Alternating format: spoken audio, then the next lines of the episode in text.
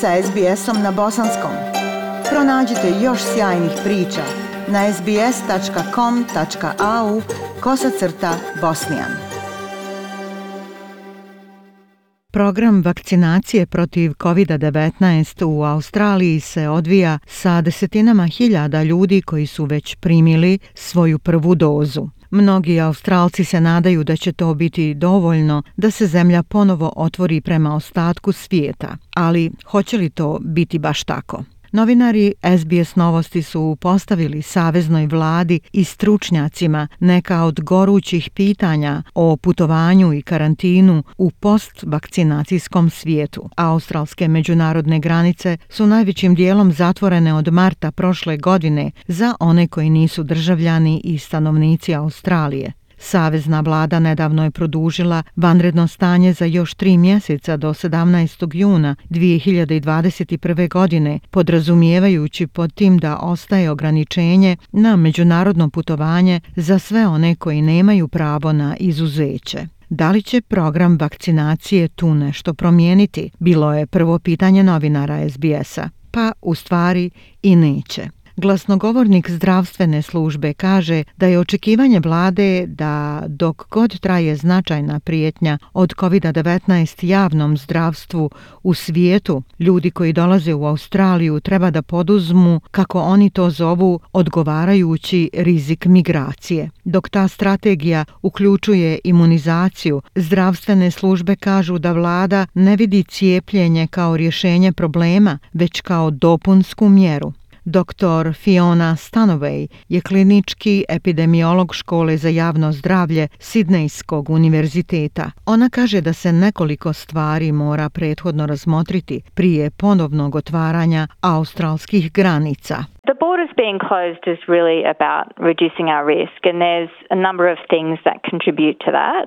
Zatvorene granice zaista smanjuju naš rizik i tu je nekoliko stvari koje mogu doprinijeti tome. Jedna je kada vidimo šta pandemija čini drugim zemljama, kada vidimo koliko je visok stepen zaraze, to je jedan faktor koji će biti razmatran. Druga stvar je šta se tamo dešava, koliko se ljudi vakcinisalo. A treća, koja je jako važna, a to je nešto što nažalost sada ne znamo, iako je sve više i više podataka o tome, koliko je vakcina zapravo dobra u prevenciji prenosa zaraze. Sljedeće novinarsko pitanje bilo je kada ćemo biti u situaciji da bismo mogli nastaviti s našim putovanjima u inostranstvo. Ističući nesigurnost koja prati situaciju oko COVID-19 u cijelom svijetu, teško se može odrediti tačan datum. Adrian Leach je izvršni direktor osiguravajuće organizacije za sigurnost putovanja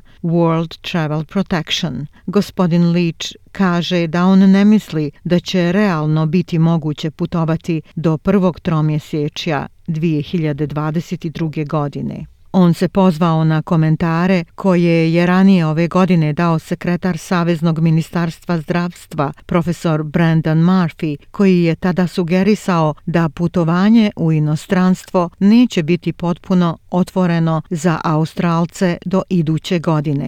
I think that's still a, sensible timeline. Um, I know bookings are opening up in July, but you would really be looking for your travel in, in, in 2022.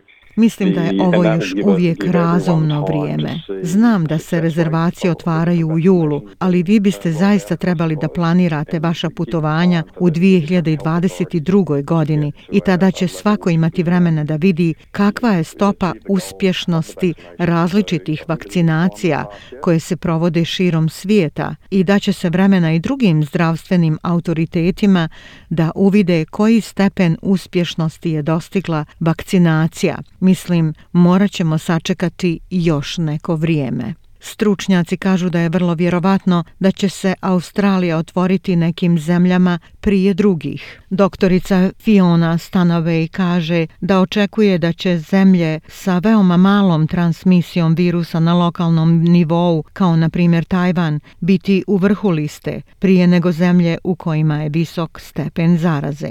I think that it's more likely um, that we'd be able to travel to Asian Pacific countries that have controlled the virus well before we'll be able to Više je vjerovatno da ćemo moći putovati u azijsko-pacifičke zemlje koje su dobro iskontrolisale zaraznost virusom prije nego što ćemo putovati na druga mjesta, ali pretpostavljam vidjet ćemo u nekoliko narednih mjeseci šta se dešava u ostatku svijeta. Kako bi omogućili ljudima da putuju u inostranstvo sa što manje rizika, mnoge aviokompanije će početi da primjenjuju takozvano pravilo nema vakcine, nema leta, podrazumijevajući da svako ko želi putovati u inostranstvo mora prethodno primiti vakcinu protiv COVID-19. Dakle, došli smo tu gdje koncept vakcina pasoša stupa na scenu. Adrian Leach objašnjava.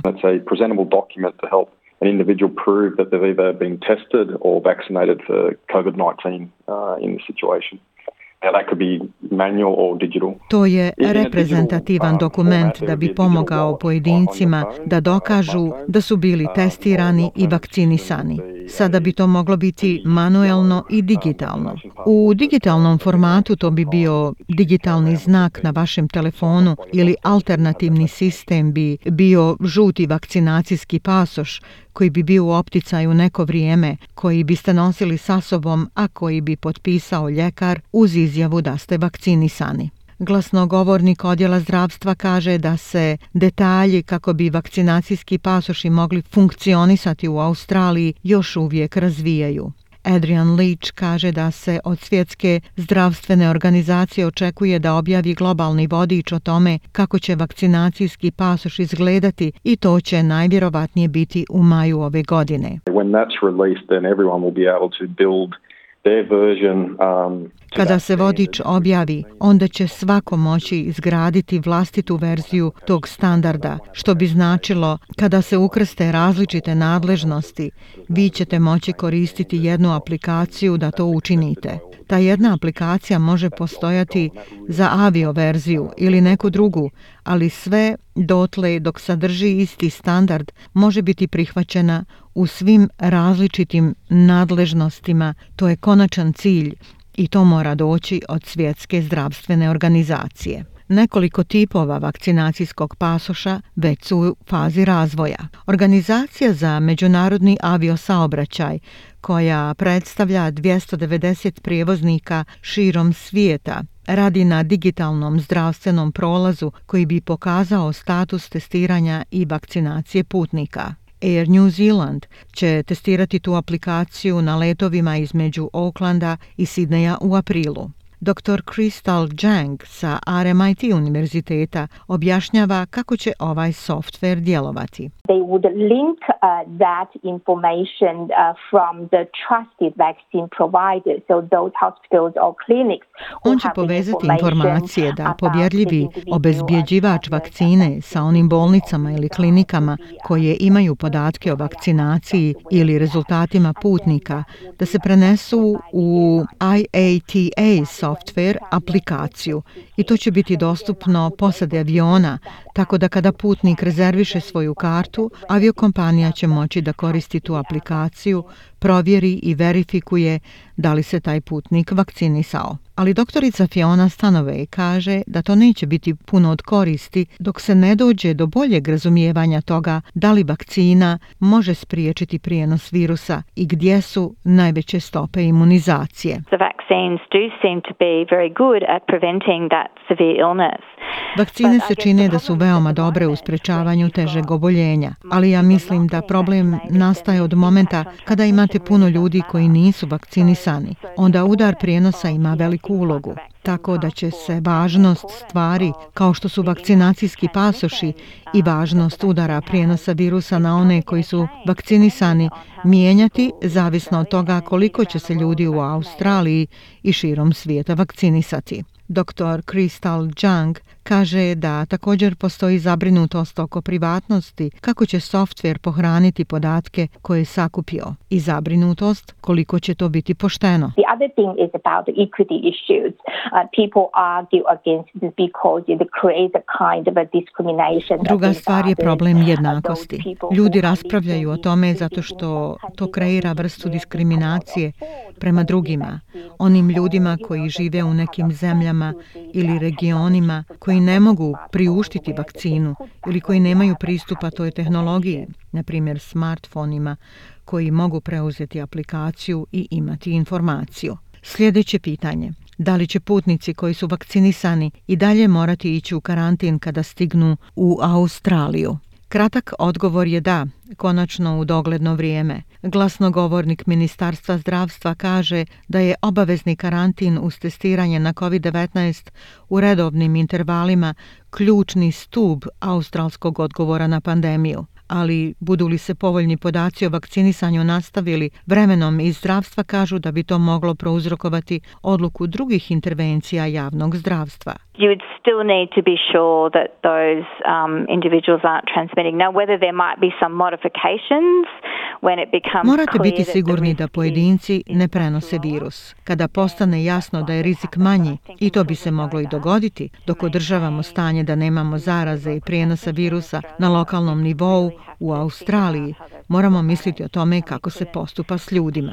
Tako da je sljedeće pitanje, mogu li planirati rezervaciju karte za putovanje? Kvantas kaže da planira da nastavi sa međunarodnim letovima od 31. oktobra 2021. godine, kada i Savezna vlada očekuje da će se vakcinacijski program kompletirati. Ali stručnjaci upozoravaju da se pričeka malo duže sa rezervacijom karata zato što je globalna situacija s virusom još uvijek nesigurna. Dr. Crystal Jung kaže da ljudi moraju sami procijeniti da li im je putovanje zaista potrebno, dok Adrian Leach savjetuje putnicima da budu dobro pripremljeni. So when family reunions open up and, and things like that, people want to go back and uh,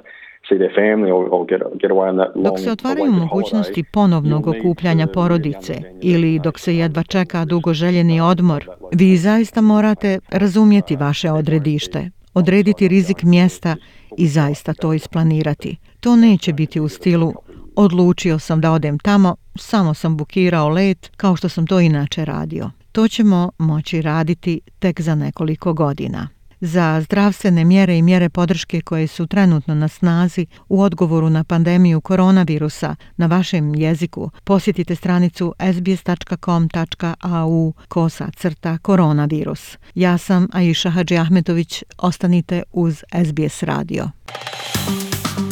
Like, share, comment. Pratite SBS Bosnian na Facebooku.